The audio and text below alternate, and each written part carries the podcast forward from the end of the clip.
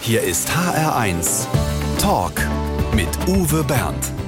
Schönen guten Morgen. Heute liegt ein Hauch von Abschied in der Luft. Wir müssen uns demnächst verabschieden von einer Frau, die uns seit vielen Jahren vertraut ist, denn sie ist fast jeden Abend bei uns zu Gast im heimischen Wohnzimmer.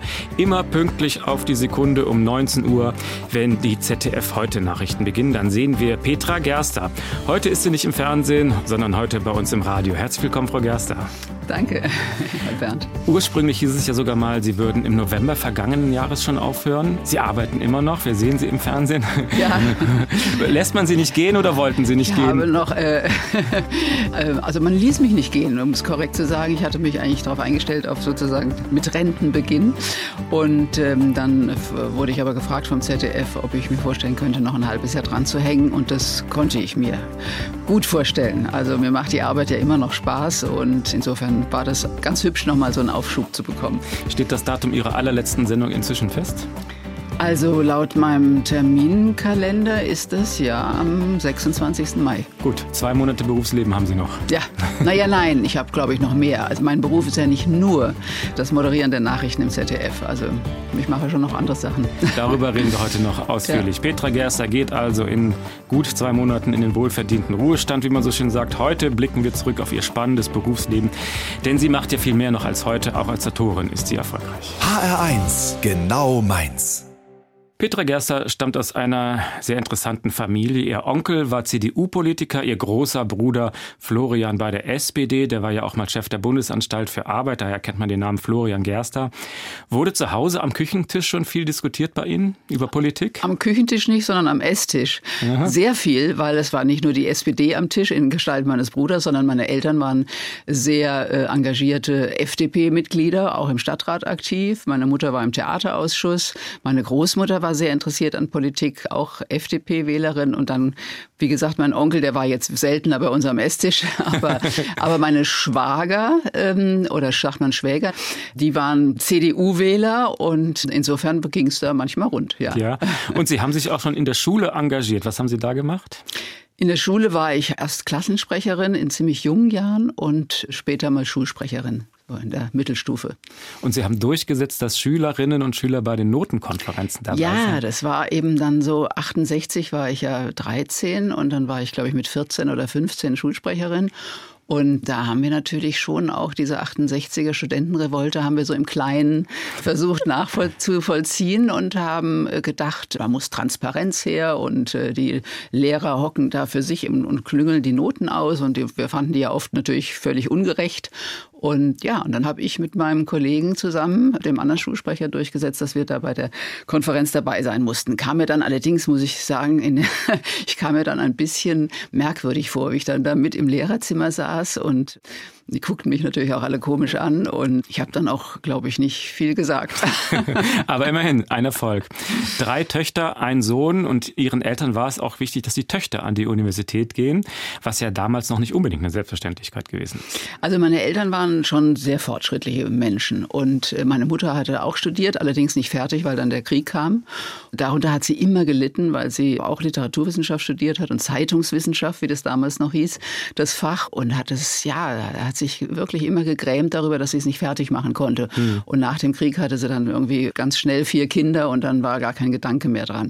In, insofern war es für meine beiden Eltern eigentlich selbstverständlich, dass wir alle vier studieren. Und für die Mädchen fanden sie es besonders wichtig, dass wir einfach mal auf eigenen Füßen stehen könnten.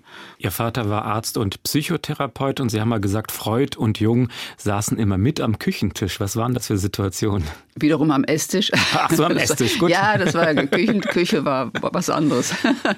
ja, meine Eltern haben viel über Psychologie und ihre Erfahrungen mit der Psychoanalyse gesprochen. Mein Vater hat sehr sozusagen als Spätberufener noch die psychotherapeutische Ausbildung gemacht. Der war ein ganz normaler Allgemeinmediziner und das war ihm irgendwann zu langweilig und dann hat er im Alter von 40 oder 45, also relativ spät noch die ganze äh, Analyse gemacht mit 200 Stunden und eben noch die Ausbildung zum Psychotherapeuten. Und meine Mutter hat dann äh, parallel auch eine Analyse gemacht und Gruppentherapien. Die waren also vollkommen erfüllt von dieser neuen Lehre und da wurde wirklich viel drüber gesprochen. Auch viel über Sexualität. Es war ja auch die Zeit der sexuellen Revolution und ich habe natürlich da die Ohren sehr weit aufgemacht. ja, oder ist das eher so, dass man dann als, was ich nicht, pubertierendes Mädel das alles gar nicht mehr hören will, was die Eltern über Sexualität reden? also meinem Bruder ging es so, dass dem das wahnsinnig auf die Nerven ging. Ja, Der sagte immer, oh, Thema Nummer eins. Und ich fand es sehr spannend, weil ich ja noch relativ jung war und ich habe das sehr gierig aufgesogen und auch tatsächlich dann auch umgesetzt in Schulaufsätze. Also zum Beispiel eine, die Ehefrau von Wilhelm Tell habe ich dann als sexuell frustrierte Ehefrau geschildert. Das hat die Deutschlehrerin dann doch schon sehr amüsiert. Wir hören jetzt ein Lied aus dieser Zeit. Ein wunderbarer Titel von Joe Cocker. Wie haben Sie den für sich entdeckt? With a little help from my friend. Ja, das war die erste, tatsächlich die erste Rock-Single, die ich ähm, hatte. Die hat mir mein Bruder geschenkt. Und insofern hat mich die so ein bisschen geprägt. Und wir haben sie damals gemeinsam mit den Eltern angehört. Und die hatten überhaupt kein Verständnis für diese Musik. Also speziell für, für diese, ja, ja, ja. Und für, da kommt auch dieser Schrei genau. an einer Stelle. Und ich fand es großartig. Und ja, mir gefällt die bis heute. Wunderbarer Titel. Joe Cocker für Petra Gerster.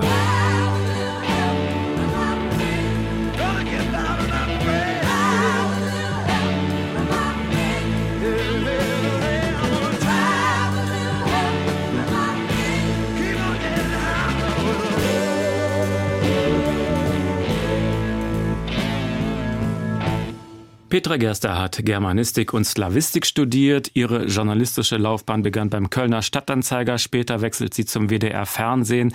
Aber es heißt, vor der Kamera seien sie eher per Zufall geraten. Was war denn das für ein Zufall? Ja, ich war in der Nachrichtenredaktion im dritten Programm vom WDR. Das war die Aktuelle Stunde, hieß das, 19 Uhr, auch 19 Uhr. Und ähm, war eine ganz einfache Nachrichtenredakteurin und es wurden neue Moderatoren und Moderatorinnen gecastet und irgendwie fehlte jemand vor der Kamera, mit dem die Interview zeigen konnten, wie gut sie Interview konnten. Und dann sagte plötzlich in der Not, sagte irgendwie der Redakteurkollege, sagte, ach komm, Frau Gerster, setzen Sie sich doch mal eben dahin. Also als Dummy-Gesprächspartner. Genau, Dummy, mhm. genau. Und äh, einfach als Nachrichtenredakteurin. Und dann setzte ich mich dahin und war ja völlig entspannt, weil es ja nicht um mich ging und wurde dann von denen befragt. So, und dann wurden auch zwei ausgesucht. Der Chefredakteur war Klaus-Hinrich Kastorf. Der mhm. guckte sich natürlich die ganzen Probeaufnahmen an und entdeckte mich sozusagen da als kollateral nicht schaden, sondern nutzen in dem Fall. Und äh, sagte, ja, die können wir doch eigentlich auch mal ausprobieren. Und dann habe ich mal so ein Moderatorentraining gemacht. Ja, und irgendwann nach einem Jahr oder so wurde ich dann auch mal vor die Kamera gesetzt. Alfred Biolek hat sie charakterisiert mit den Worten dosiertes Lächeln, professionelle Distanz und Hang zur Perfektion. Fühlen Sie sich gut beschrieben? Damals ja, Hang zur Perfektion ist sicher auch richtig. Dosiertes Lächeln bei den Nachrichten auf jeden Fall, ja. Da kann man nicht dauernd lächeln, da gibt es keinen Grund, keinen Anlass dazu. Und äh, was war das andere noch mit Distanz, irgendwas? Dosiertes Lächeln, professionelle Distanz und Hang zur Perfektion. Ach so, nee, stimmt eigentlich alles. Professionelle Distanz ist ja ein Kompliment. Ja. Ja. ja. Dann der Wechsel zum ZDF. Da haben Sie lange das Frauenmagazin Mona Lisa moderiert. ML, das erste Frauenmagazin ohne Kochrezepte, kann man so sagen? Oder? Witzigerweise hatte es sogar am Anfang noch äh, Koch- oder Backrezepte, aber da war ich noch nicht dabei. Das war das allererste Jahr mit Maria von Welser. Da war das vom ZDF damals von dem entsprechenden verantwortlichen Kollegen so ein bisschen als Brigitte-Fernsehen, äh, also konzipiert. Also so ein bisschen wie so eine Frauenzeitschrift halt nur im Fernsehen. Und dafür, das war nicht mehr die Zeit. Das war einfach völlig veraltet. Und dann kam ich und dann hat mich Maria von Welser dazugeholt nach einem Jahr. Und dann haben wir das wirklich umgekrempelt und dann ein politisches Magazin daraus gemacht. Und die Backrezepte und all das und Astrologie gab es auch noch und so unsägliche Sachen. Das flog also sofort raus. Und dann wurden wir eine ernsthafte Sendung.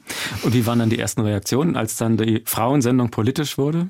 Da kann ich mich gar nicht mehr so dran erinnern. Aber der Erfolg gab uns ja recht langfristig. Also ich glaube, das war gut. Das war sehr gut. Also das richtige Projekt zur richtigen Zeit, ein Projekt, auf das ja. Sie stolz sind, kann man sagen. Ja, ja, Mona Lisa hatte ja großen Erfolg, auch politisch. Also es wurden ja auch tatsächlich auch Gesetze geändert nach Sendungen von uns über Kindesmissbrauch zum Beispiel und den Vergewaltigungen in Bosnien und so weiter. Also wir waren ja das erste Magazin auch, das überhaupt sowas wie systematische Vergewaltigung von Frauen im Krieg aufdeckten oder überhaupt in die Öffentlichkeit brachten. Mona Lisa war schon, ja, war schon eine Nummer. Und jetzt seit über 20 Jahren Anchor-Woman, würde man sagen. Also Sprecherin wäre falsch. Bei der Tagesschau sind es Sprecher, aber. Bei der 20 Uhr Tagesschau, genau. Sprecher, ja. genau. Sie äh, wir sind Moderatorinnen oder ModeratorInnen nach der neuen Sprechweise, also Männer und Frauen eben. Und der Unterschied zu den SprecherInnen ist, dass wir halt die Texte selber schreiben. Sie schreiben das selber, was Sie ja. machen. Ja. Petra Gerster in HR1. Mit Uwe Bernd und der ZDF-Kollegin Petra Gerster. Viel Sympathie bekommen ja Nachrichtensprecher, vor allem dann, wenn mal was schief läuft. Also Dagmar Berghoffs Lachkrampf zum Beispiel bei dem WC T-Turnier, diesem Tennisturnier mit Boris Becker ist legendär. Und ich hätte so gerne ein paar Petra Gerster-Pannen vorgespielt, aber ich finde keine. Nee, ich kann damit gar nicht dienen, leider. Es also gibt keine, keine. lustigen. Also Pannen gab es sicher oder Versprecher natürlich, aber so richtig lustig. Oder liegen die im Giftschrank im ZDF irgendwo? Ich glaube nicht, nein. nein. Sie hatten Sie nie einen Lachanfall in der Sendung? Gerade Nein. bei Nachrichten darf das ja nicht passieren. Nein, hatte ich nie. Das war übrigens bei Dagmar Berghoff, ich fand das sehr sympathisch, war das auch nicht um 20 Uhr. Nein, also das das, war war, in der nachts irgendwie ja. um 12 oder irgendwie so Mitternacht, da kann ich mir das eher vorstellen. Aber so um 19 Uhr wie bei uns oder 20 Uhr Tagesschau ist eigentlich undenkbar. Dazu ist man einfach zu fokussiert und es ist auch, es ist ja, die Nachrichtenlage ist ja eigentlich nie danach, dass man da unbedingt einen Lachkrampf kriegen könnte. Jetzt spielen wir Bob Dylan für Sie. The Times are changing. Was verbinden Sie damit? Ah, das war einfach der Song dieser Zeit, der späten 60er Jahre, muss ich sagen. Das war einfach, da hat sich ja ganz viel verändert. Ich sagte schon, Studentenrevolte und Schülerrevolte. Im Kleinen auch bei uns in Worms. Es war natürlich, war Berlin weit weg, aber es hat uns ja doch auch natürlich erreicht und bewegt und aufmüpfig werden lassen. Und ich habe ja Latein und Griechisch sogar gelernt und Abitur geschrieben, also humanistisches Gymnasium. Ei, ei, ei. Oh ja, und natürlich haben wir gelernt den Spruch Tempora mutantur et nos mutamus. Also die Zeiten ändern sich und wir ändern uns mit ihnen. Und dann hat plötzlich Bob Dylan das Ganze auf Englisch gesungen. Auf einmal war das modern. Also the times they are changing. Und das fand ich äh, faszinierend, dass er genau dieses Lebensgefühl auf den Punkt brachte und dass dieses Lebensgefühl aber wiederum 2000 Jahre alt ist, auch in jungen Generationen. Bob Dylan für Petra Gerster. We'll soon shake your windows and rattle your walls, for the times they are a changing.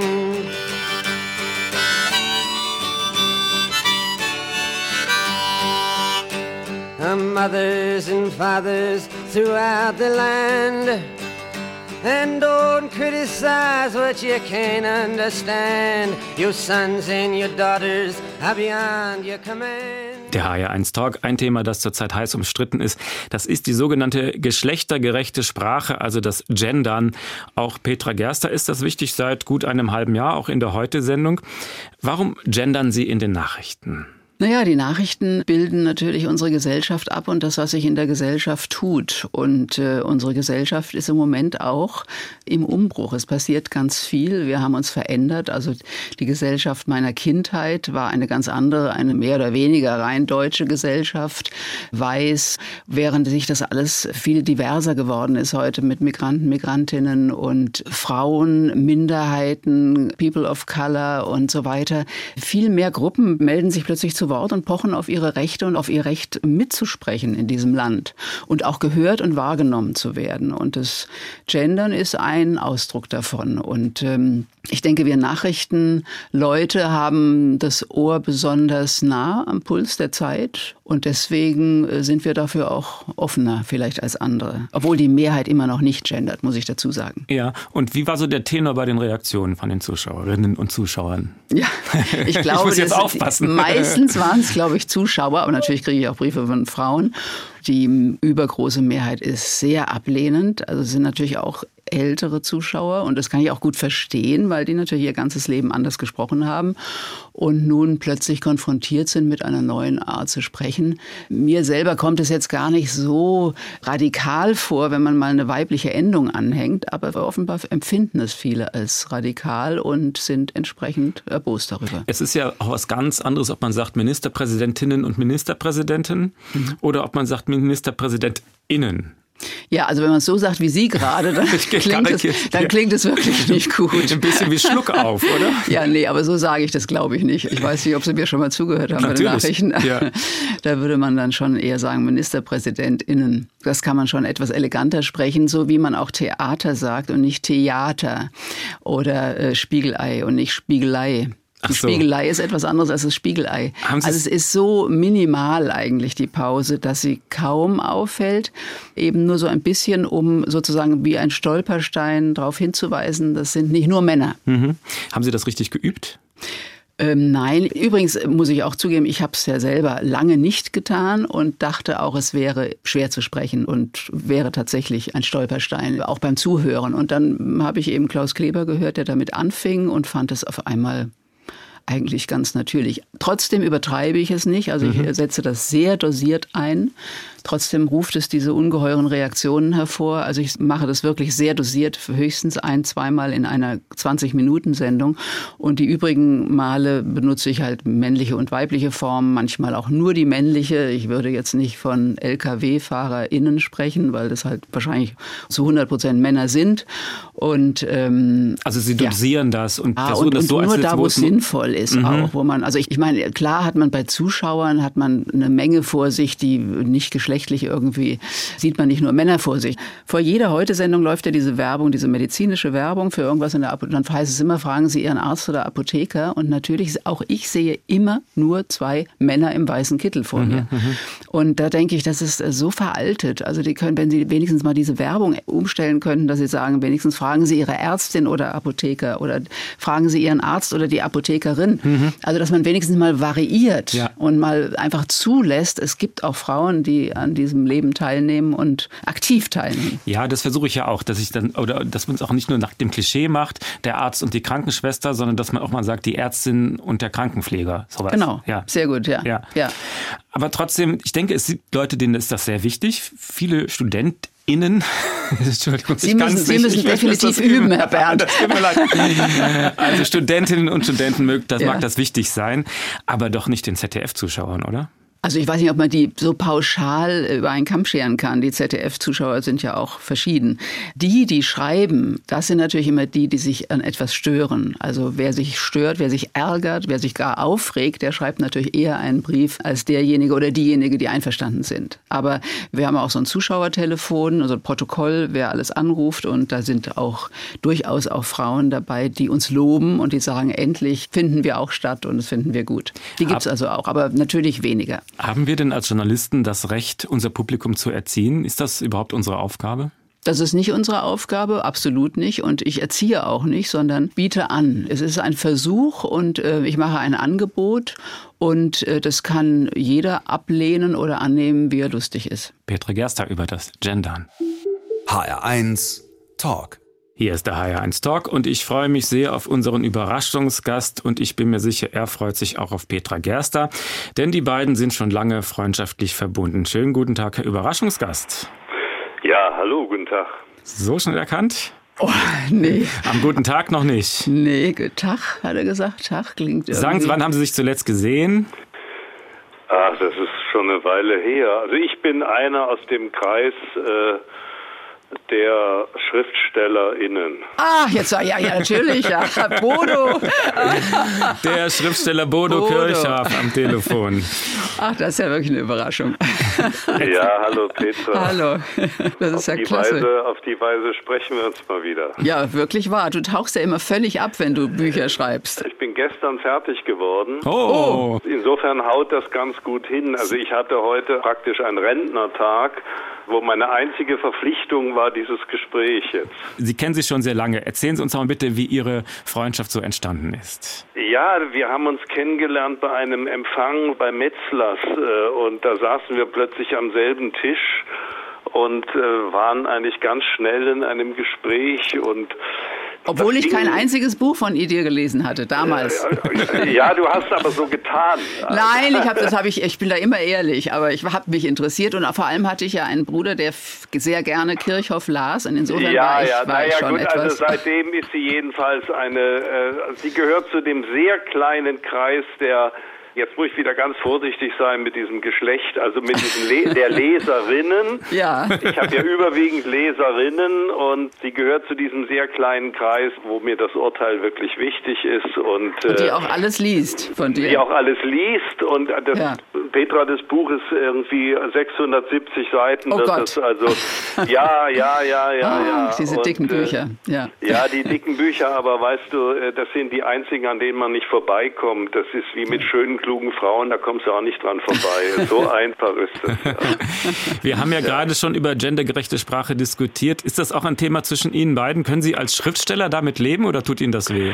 Ach Gott, es ist mir relativ fern. Nein, aber ich meine, jetzt stell Ja. dir mal vor, wenn jetzt auch noch die Buchstaben alle ein Geschlecht hätten, das wäre ganz furchtbar. ja, jetzt übertreib Also- mal nicht. Das ist immer, das ist immer diese Masche der Gegner, dass sie ein ad absurdum führen. Das ist ja eine sehr Ja, nein, beliebte also äh, rhetorische Figur. Aber ich habe den Eindruck, Herr Kirchhoff zieht Sie jetzt auch ein kleines bisschen damit auf, oder? Nein, ja. es ist völlig berechtigt.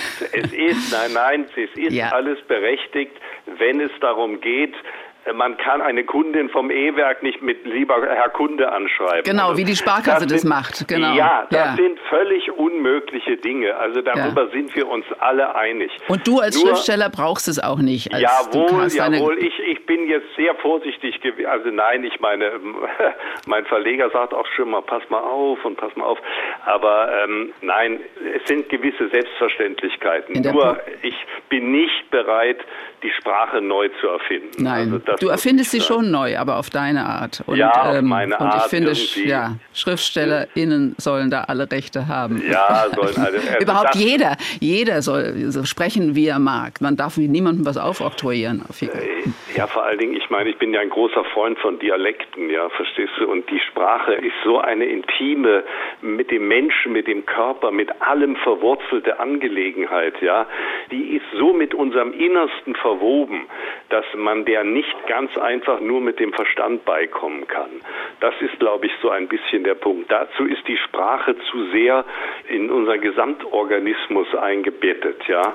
Aber die Äh, Sprache verändert sich ja auch. ja, die so wie sich die Sprache- Gesellschaft verändert. Ja, die, natürlich verändert sich die Sprache. Wir reden auch nicht mehr wie zu Luthers Zeiten. Genau. Das ist völlig klar. Das ist richtig. Ich meine aber, da ist, sagen wir mal, eine gewisse Langsamkeit besser als zu schnell. Bodo Kirchhoff, herzlichen Dank, dass Sie nach drei Jahren abtauchen und jetzt gerade den fertiggestellten 670 Seiten, wie ich gerade gelernt habe, dass Sie sich die Zeit genommen haben, mit uns zu reden. Gibt es schon einen Titel für das Buch? Ja, das heißt Bericht zur Lage des Glücks. Ich bin gespannt Ein, auf Ihr Buch. ein Und typischer Kirchhoff-Titel. Ein typischer Kirchhoff-Titel. Also hör mal, Petra, wir Sehr schön. telefonieren wieder. Ja, Äh, unbedingt. Wir telefonieren Ja. nächste Woche, dann Okay. treffen wir uns. Ja, Ja, machen wir. Ich Ja. wünsche dir noch eine schöne Sendung. Dank dir. herzlichen, herzlichen Dank, dass Sie mitgemacht haben, Bitte Bodo sehr. Kirchhoff. Tschüss. Herzlichen Dank. Tschüss. Bodo Kirchhoff in HR1. Der HR1 Talk mit Petra Gerster. Nach den 11 Uhr Nachrichten reden wir weiter. Petra Gerster ist unser Gast, die Nachrichtenfrau der ZDF heute Sendung. Dafür bekam sie auch den Bambi und die goldene Kamera für Glaubwürdigkeit im Fernsehen. Und jetzt kommt die investigativste Frage der ganzen Sendung. Über was reden Sie mit Ihren Kollegen eigentlich vom Sport, wenn der Abspann am Schluss läuft und Sie sind noch im Bild? Immer was anderes. Natürlich nie das Gleiche. Aber Sie müssen reden an der Stelle. Sie dürfen nicht einfach schweigen oder rausgehen oder so. Sie meinen jetzt, wenn die Sendung zu Ende ist, ne? Genau, und dann Abspann- läuft ja, der ja, ja. Abspann und Sie Wir drehen sich nicht um. reden, und- nein. Aber äh, es wird natürlich, es ist irgendwann ist mal, also nicht bei mir, aber irgendwann ist mal der Sportmoderator, hat sich irgendwie auf dem Absatz rumgetreten, ist rausgegangen und das kam bei den Zuschauern sofort so an, als hätten die beiden Krach. Tatsächlich. Also äh, man muss schon sehen, dass man irgendwie auch signalisiert, wir verstehen uns ja auch alle sehr gut, aber dass das auch rüberkommt. Das muss da dokumentiert werden nochmal. Genau. Ist denn dabei mal das Mikro offen geblieben wenigstens? nein. Auch nicht. auch nicht, nein. Ich finde keine Panne bei heute. Nein, ich habe neulich habe ich tatsächlich als Allergikerin habe ich mal zum ersten Mal in meinem Leben nach 22 Jahren habe ich mal niesen müssen in einer On-Situation im Schaltgespräch mit Shakuntala Banerjee, glaube ich, war das. Aber das ist irgendwie untergegangen. Aber sonst ist nichts passiert. Wenn unser Mikrofon gleich wieder angeht, dann kommt der HR1 Fragebogen. Petra Gerster weiß, wie man komplizierte Inhalte in wenigen Sätzen vermitteln. Das können wir jetzt gut gebrauchen. Der Fragebogen ist nicht kompliziert, aber immer sehr auf den Punkt. Der HR1 Fragebogen, ausgefüllt von Petra Gerster. Da setzt sich gleich die Brille auf. Sie müssen nichts ablesen. Mein schönstes Privileg als Nachrichtenfrau ist, Ach, dass mich manchmal Menschen, die ich gar nicht kenne, sehr herzlich begrüßen und sich freuen, mich zu sehen. Ein halbes Pfund Butter kostet ungefähr. Ungefähr 2,50 Euro. Meine schönste Reise war? Ich glaube, es war die nach Sizilien mit meinen Kindern vor na, das ist jetzt auch zehn Jahre her oder noch länger, nein, noch länger, 15 Jahre, glaube ich. Und wir sind durch ganz Sizilien gereist, von Catania bis Palermo und die Kinder sind auf den Ruinen herumgekraxelt und ach, ich fand es einfach herrlich. Ich fand es himmlisch. Zuletzt geklaut habe ich. Geklaut? Mhm. Oh, da kann ich mir nicht, nichts. Gut. Mein Lieblingsessen. Alles, was ähm, Nudeln enthält. Spaghetti, am liebsten auch ohne Fleisch.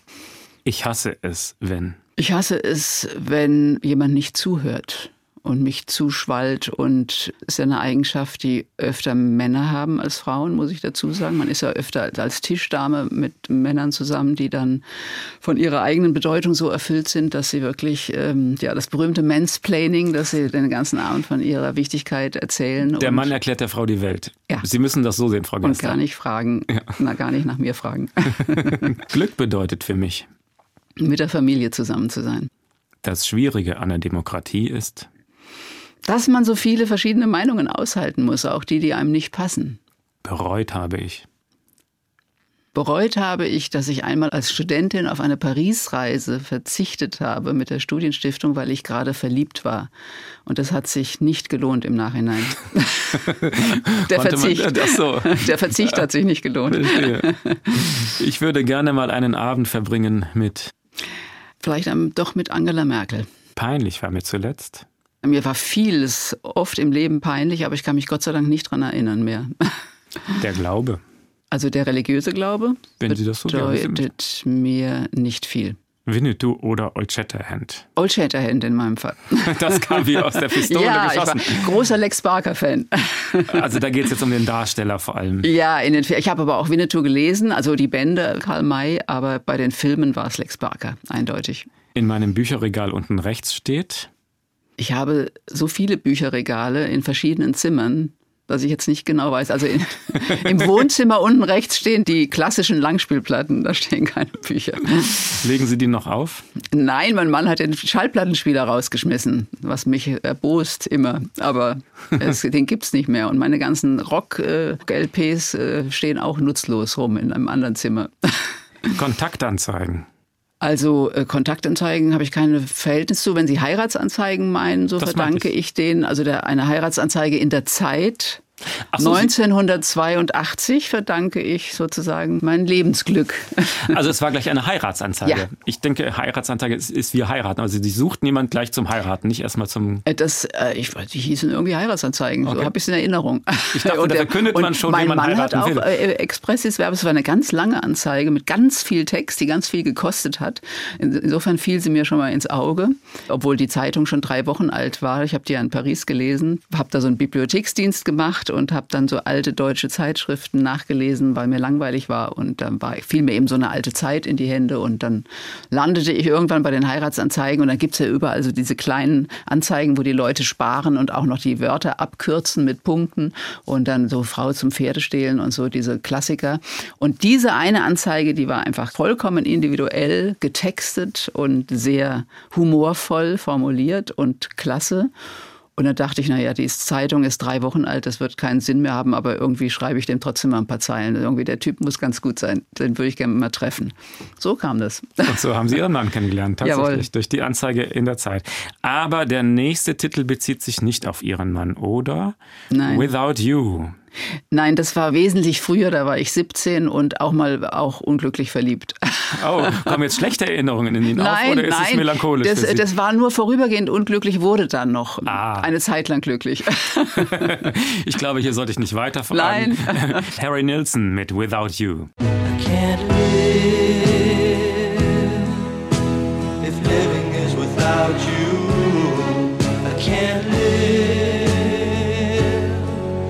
can't give anymore.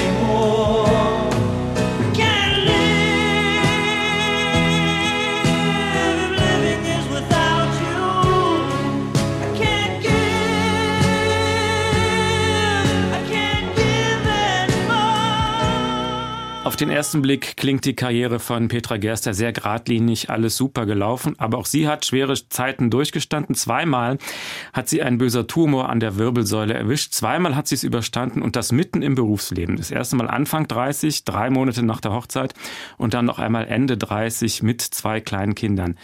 Sie sind ja damals schon eine sehr tatkräftige Frau gewesen. Wie schwer ist das gefallen zu akzeptieren, jetzt geht erstmal gar nichts mehr? Sehr schwer.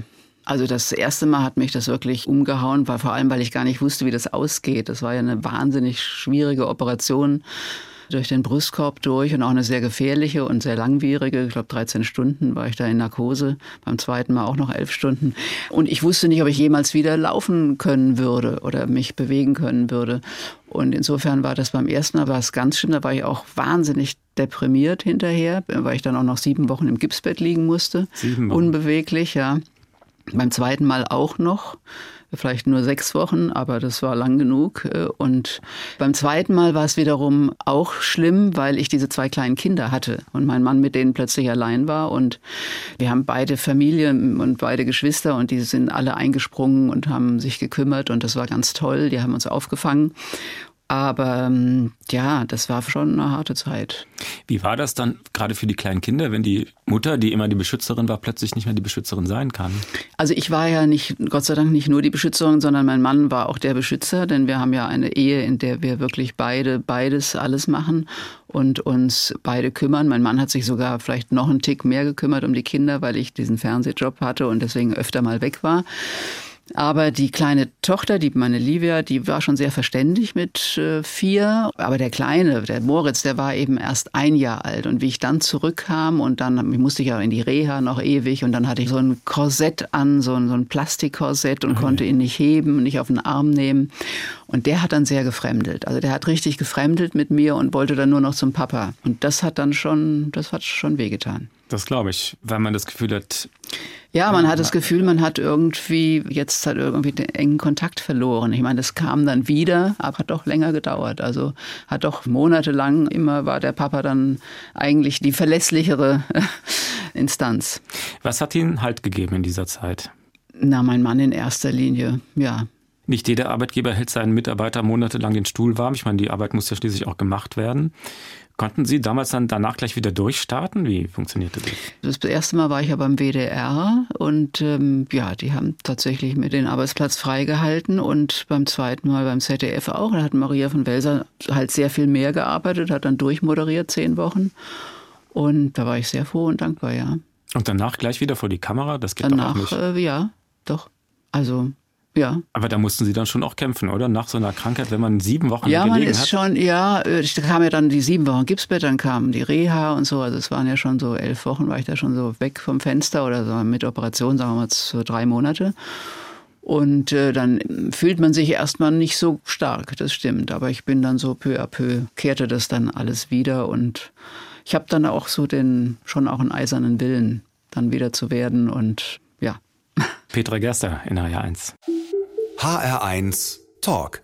Mit Uwe Bernd und Petra Gerster von der ZDF Heute Sendung. Wie war das eigentlich damals für Sie, als Ihr Bruder in die Schlagzeilen geriet? Er war ja lange Chef der Bundesanstalt für Arbeit, ist dann irgendwann zurückgetreten. Auch darüber wurde natürlich berichtet. War Ihnen dann mulmig? Ja, es wurde nicht nur darüber berichtet, sondern wir haben natürlich das in den Nachrichten auch gemacht. Genau. Und ich hatte gerade Dienst. Und der Chefredakteur damals, Chefredakteur Brender, hat äh, mir sofort angeboten, mich sozusagen vom Schirm zu nehmen, damit ich damit nicht konfrontiert wäre. Und das habe ich aber abgelehnt, weil ich dachte, das gehört zur professionellen Distanz, dass man das trennt einfach Privates und Berufliches. Und ich habe das mit äh, dem entsprechenden Pokerface vorgetragen. Das war nicht einfach, war auch nicht lustig, aber ja, das konnte ich. Die meisten Fernsehzuschauer werden ja gar nicht kapiert haben, dass es genau Ihr Bruder ist, der zufällig den gleichen Nachnamen hat wie Sie. Anders wäre das natürlich gewesen im, im Heute-Journal oder so, wo Sie Interviews führen müssen. Da hätte man Sie vom Schirm nehmen müssen. Weil Sie, Ja, man kann ja schlecht sagen, jetzt grillen Sie klar. mal Ihren Bruder heute Nein, Abend. das wäre nicht gegangen. Ja, ja, ja. Jetzt kommt noch ein Lied für Sie, nämlich Loving Spoonful, Summer in the City. Das ist ein Lied, wo ich auch heute noch sofort anfangen könnte zu tanzen oder gerne tanzen würde, weil das war so ein Lied für in unserer WG in Konstanz. Ich habe ja da in der Wohngemeinschaft gewohnt und das war so ein Lied, was wir irgendwie auf jeder Party gespielt haben und was mich sofort in gute Laune versetzt. Gut, dann kommen wir jetzt in gute Laune. Ja. Summer in the City für Petra Gerster. city. Back of my neck getting dirt and gritty. Been down, isn't it a pity? Doesn't seem to be a shadow in the city. All around, people looking half dead, walking on the sidewalk harder than a match head. But now it's a different world. Go out and find a girl. Come on, come on, and dance all night. Despite the heat, it'll be alright. And babe, don't you know it's a pity the days can't be like the nights in the summer Petra Gerster hat sich auch als Autorin einen Namen gemacht. Sie hat mehrere Erziehungsbücher geschrieben und ein Buch beschäftigt sich mit dem eigenen Berufsstand, die Meinungsmaschine, wie Informationen gemacht werden und wem wir noch glauben können. Haben Sie das auch bei der eigenen Arbeit zu spüren bekommen, dass es so einen Vertrauensverlust gibt, gerade gegenüber öffentlich-rechtlichen Nachrichten? Ja, das war natürlich sehr stark. Während und nach der Flüchtlingskrise ging ja die ganze, auch diese ganze Pegida-Bewegung los und da wurden die öffentlich-rechtlichen ja sehr stark auch angegriffen, die sogenannten Mainstream-Medien. Das war eine neue Erfahrung und aus der heraus haben wir, also ich habe die Bücher auch mit meinem Mann zusammen geschrieben, der ja auch Journalist ist, Christian Nürnberger. Aus der Erfahrung heraus haben wir dann dieses Buch geschrieben, um klarzustellen, wie eigentlich Journalisten und Journalistinnen arbeiten, wie sorgfältig und wie gut recherchiert, weil uns wurden ja Fake News vorgeworfen und das Ganze, was dann Trump also bis zur Perfektion getrieben hat, nicht die seriösen Medien so zu beschimpfen und zu verunglimpfen, bis ihnen niemand mehr traut. Das ist ja ein Muster, das auch Putin grandios beherrscht, dass man einfach so lange die madig macht, bis sie sozusagen jedes Vertrauen verspielt haben, angeblich. Mit diesem Buch wollten wir einfach aufdecken, wie tatsächlich Nachrichten entstehen und wie seriöse JournalistInnen arbeiten. Aber Sie reden in der Vergangenheit. Also das heißt, ich habe den Eindruck, es hat sich verbessert wieder? Genau, genau. Ja, das genau. Das wollte ich nämlich auch sagen. Das Vertrauen ist wirklich zurückgekehrt. Also ich glaube, das war eben so eine, mit der Flüchtlingskrise eben so eine Zeit, wo das so ein bisschen kritisch war und dann ganz stark natürlich jetzt auch in der Pandemie plötzlich, wir haben ja wieder unglaubliche Marktwert, also werden Sie wahrscheinlich auch beim Radio haben. Also einfach die Zuschauerzahlen sind wieder in die Höhe gegangen, in ungeahnte Höhen kann man sagen, weil die Zuschauer und Zuschauerinnen gemerkt haben, dass wir eben seriös und gut arbeiten und sie verlässlich informieren. Und das hat sich inzwischen, glaube ich, rumgesprochen und durchgesetzt und dass man so in diesen äh, ganzen sozialen Medien, dass man denen wirklich mit Vorsicht begegnen muss. Am letzten Sonntag war Georg Maskelow bei uns zu Gast, der ehemalige Spiegelchef, und der hat dazu gesagt, um wieder mehr Vertrauen beim Publikum zu finden, brauchen wir eine bessere Fehlerkultur im Journalismus. Also niemals was unter den Teppich kehren, wenn was schiefgelaufen ist. Das sei früher eher so an der Tagesordnung gewesen. Hat er recht? Äh, Für die Nachrichten kann ich das nicht bestätigen, dass wir Fehler unter den Teppich gekehrt hätten. Der Spiegel hat natürlich allen Grund dazu. Da gab es ja ein paar Geschichten, die tatsächlich Fake News waren. Die Fehlerkultur ist insofern sicher besser geworden, als inzwischen alle versuchen, so transparent wie möglich zu sein und sowas öffentlich einzugestehen. Aber ich kann mich jetzt zum Beispiel an keinen Fehler erinnern, der irgendwie vertuscht worden wäre bei den Nachrichten. Und kommt es vor, dass Sie dann einmal sagen, da und da haben wir einen Fehler gemacht, das tut uns leid? In der Heute-Sendung kann ich mich auch gar nicht dran erinnern, oder?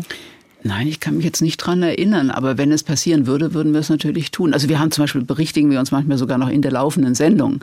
Klar, man verspricht sich mal oder man betitelt mal einen Politiker falsch mit dem falschen Amt oder sowas. Oder man liest eine falsche Zahl vor, weil man eine Null vergessen hat oder so. Sowas passiert, Ja. klar. Aber das sind ja keine Fake News, sondern absichtliche, sondern es sind Fehler, die passieren und die muss man natürlich sofort eingestehen. Petra Gerster in HR1. Vom Fernsehgesicht Petra Gerster müssen wir uns in gut zwei Monaten verabschieden. Dann hört sie auf bei der Heute-Sendung. Haben Sie ein bisschen Angst vor der letzten Sendung? Ist noch weit ja. weg. Aber Sie haben Angst, ja? Doch, ein bisschen, ja. ja. Ja, ich weiß nicht genau. Ich habe ein bisschen Angst, dass mich irgendwelche Gefühle übermannen. Aber das darf doch auch mal sein, wo Sie so viele Jahre cool waren. ja, mal gucken. Also, Das schöne Abend noch soll ganz trocken sein. nein, ganz trocken muss es nicht sein, nein. Aber ich möchte jetzt nicht irgendwie in Tränen ausbrechen. Und bei der Heute-Sendung werden nicht die Leute dann plötzlich mit Konfetti aus Nee, der Kulisse springen, oder? Glaube ich nicht, glaube ich nicht, nee. Wissen Sie schon, was Sie am Tag danach machen? Ach, wahrscheinlich werde ich wieder ins ZDF fahren und mein Büro ausräumen. Da werde ich vorher nicht dazu kommen, schätze ich mal, weil ich ja da auch bis zum letzten Tag drin bin und ja. Und in den Monaten danach? Und außerdem werde ich wahrscheinlich auch irgendwie eine kleine Feier vorbereiten oder sowas. Ich hoffe, dass es dann möglich ist bis dahin. In den Monaten danach, ja, das weiß ich schon. Weiß ich schon, weil es jetzt schon geplant ist, dass ich mit meinem Mann noch ein Buch schreibe. Noch ein Buch. Ich war jetzt gespannt, ob Sie sagen, dass ich mit meinem Mann eine schöne weite Reise mache. Ja, der ist für Reisen irgendwie überhaupt nicht zu gebrauchen. So für weite Reisen schon gar nicht. Ja. ja, der reist nicht so gerne. Aber das Buch, das wird aktuell sein und deswegen müssen wir das jetzt schreiben. Und äh, ich glaube, es ist auch ganz gut, wenn ich nicht erstmal furchtbar viel Zeit habe, sondern gleich äh, es irgendwie gleich weitergeht. Also mit Christian Nürnberger haben Sie schon ein halbes Dutzend Bücher geschrieben ungefähr. Worum wird es denn gehen? Können Sie das schon verraten? Nein, verrate ich noch nicht. Es wird aktuell sein, aber ich verrate es noch nicht. Aber bitte kein ja. Corona-Buch, oder? Nein, das nicht. Also um Gottes Willen, nein, kein Pandemiebuch. Und einen Hund werde ich auch anschaffen. Aber ob das gleich passiert, wahrscheinlich erst im Herbst, okay. nach dem Sommer. Ich stelle mir das schwierig vor, ein Buch zu zweit zu schreiben. Sind Sie denn immer einer Meinung? Nein, ich will nicht sagen selten einer Meinung, aber wir sind schon oft verschiedener Meinung und setzen uns täglich auseinander. Okay. Das fängt beim Frühstück an. Also wir sind in einem lebhaften Austausch immer. Das Temperament bringe ich da mit ein zum Leidwesen meines Mannes. Und äh, so kommen die Bücher auch zustande. Aber wir schreiben, meistens schreiben wir getrennt. Also er schreibt seine Kapitel und ich schreibe meine. Man kann ja. nicht nebeneinander sitzen und das absprechen, das ist klar. Ein klitzekleiner Spoiler, also ein politisches Buch. Ja. Ein Buch über Erziehung nicht. Nein. Ein Buch über Jetzt die Wahl. Schluss aus. okay, ich kapituliere. Am Schluss ist es bei uns übrig, Frau Gerster, dass unsere Gäste eine klitzekleinigkeit auswendig aufsagen. Oh, wie viel Zeit haben wir noch? Ich kann in den ganzen Taucher rezitieren. Nein, so viel oder Zeit die Bürgschaft um oder die Kraniche des Ibikus. Das können Sie wirklich? ja, also ich weiß nicht, ob 34 Strophen würde ich nicht zusammenkriegen, aber Eine. ich könnte schon einiges. Ich kann dann biete ich Ihnen was Kurzes an von Morgenstern vielleicht. Gerne. Da kenne ich auch viele Gedichte. Sagen wir mal zwölf, elf, nein. Palmström. Palmström steht an einem Teiche und entfaltet groß ein rotes Taschentuch. Auf dem Tuch dargestellt ist eine Eiche sowie ein Mensch mit einem Buch. Palmström wagt nicht, sich hineinzuschneuzen. Er gehört zu jenen Käuzen, die oft unvermittelt nackt Ehrfurcht vor dem Schönen packt. Und so faltet er zusammen, was er eben erst entbreitet. Und kein Sterblicher wird ihn verdammen, wenn er ungeschneuzt entschreitet. Sie können gut auswendig lernen? Ja, das habe ich äh, ja in meiner Kindheit. Also ich bin mit Morgenstern-Gedichten aufgewachsen. Die hat meine Mutter rauf und runter rezitiert. Und die äh, großen Balladen von Schiller, die haben wir in der Schule auswendig gelernt. Wirklich 32 und, und 33 und 34 Strophen lang. Und heute lernt kein Kind mehr auswendig, was ich sehr schade finde. Herzlichen Dank für den Besuch im HR1 Talk. Wenn Sie das Gespräch noch einmal hören wollen oder weiterempfehlen möchten, es gibt es auch in der ARD Audiothek und natürlich auf hr1.de als Podcast. Und wir freuen uns auf das nächste Buch von Petra Gerster, das politisch sein wird, aber nicht um Corona geht und nicht um Erziehung. Schönen Sonntag noch. Danke. HR1, genau meins.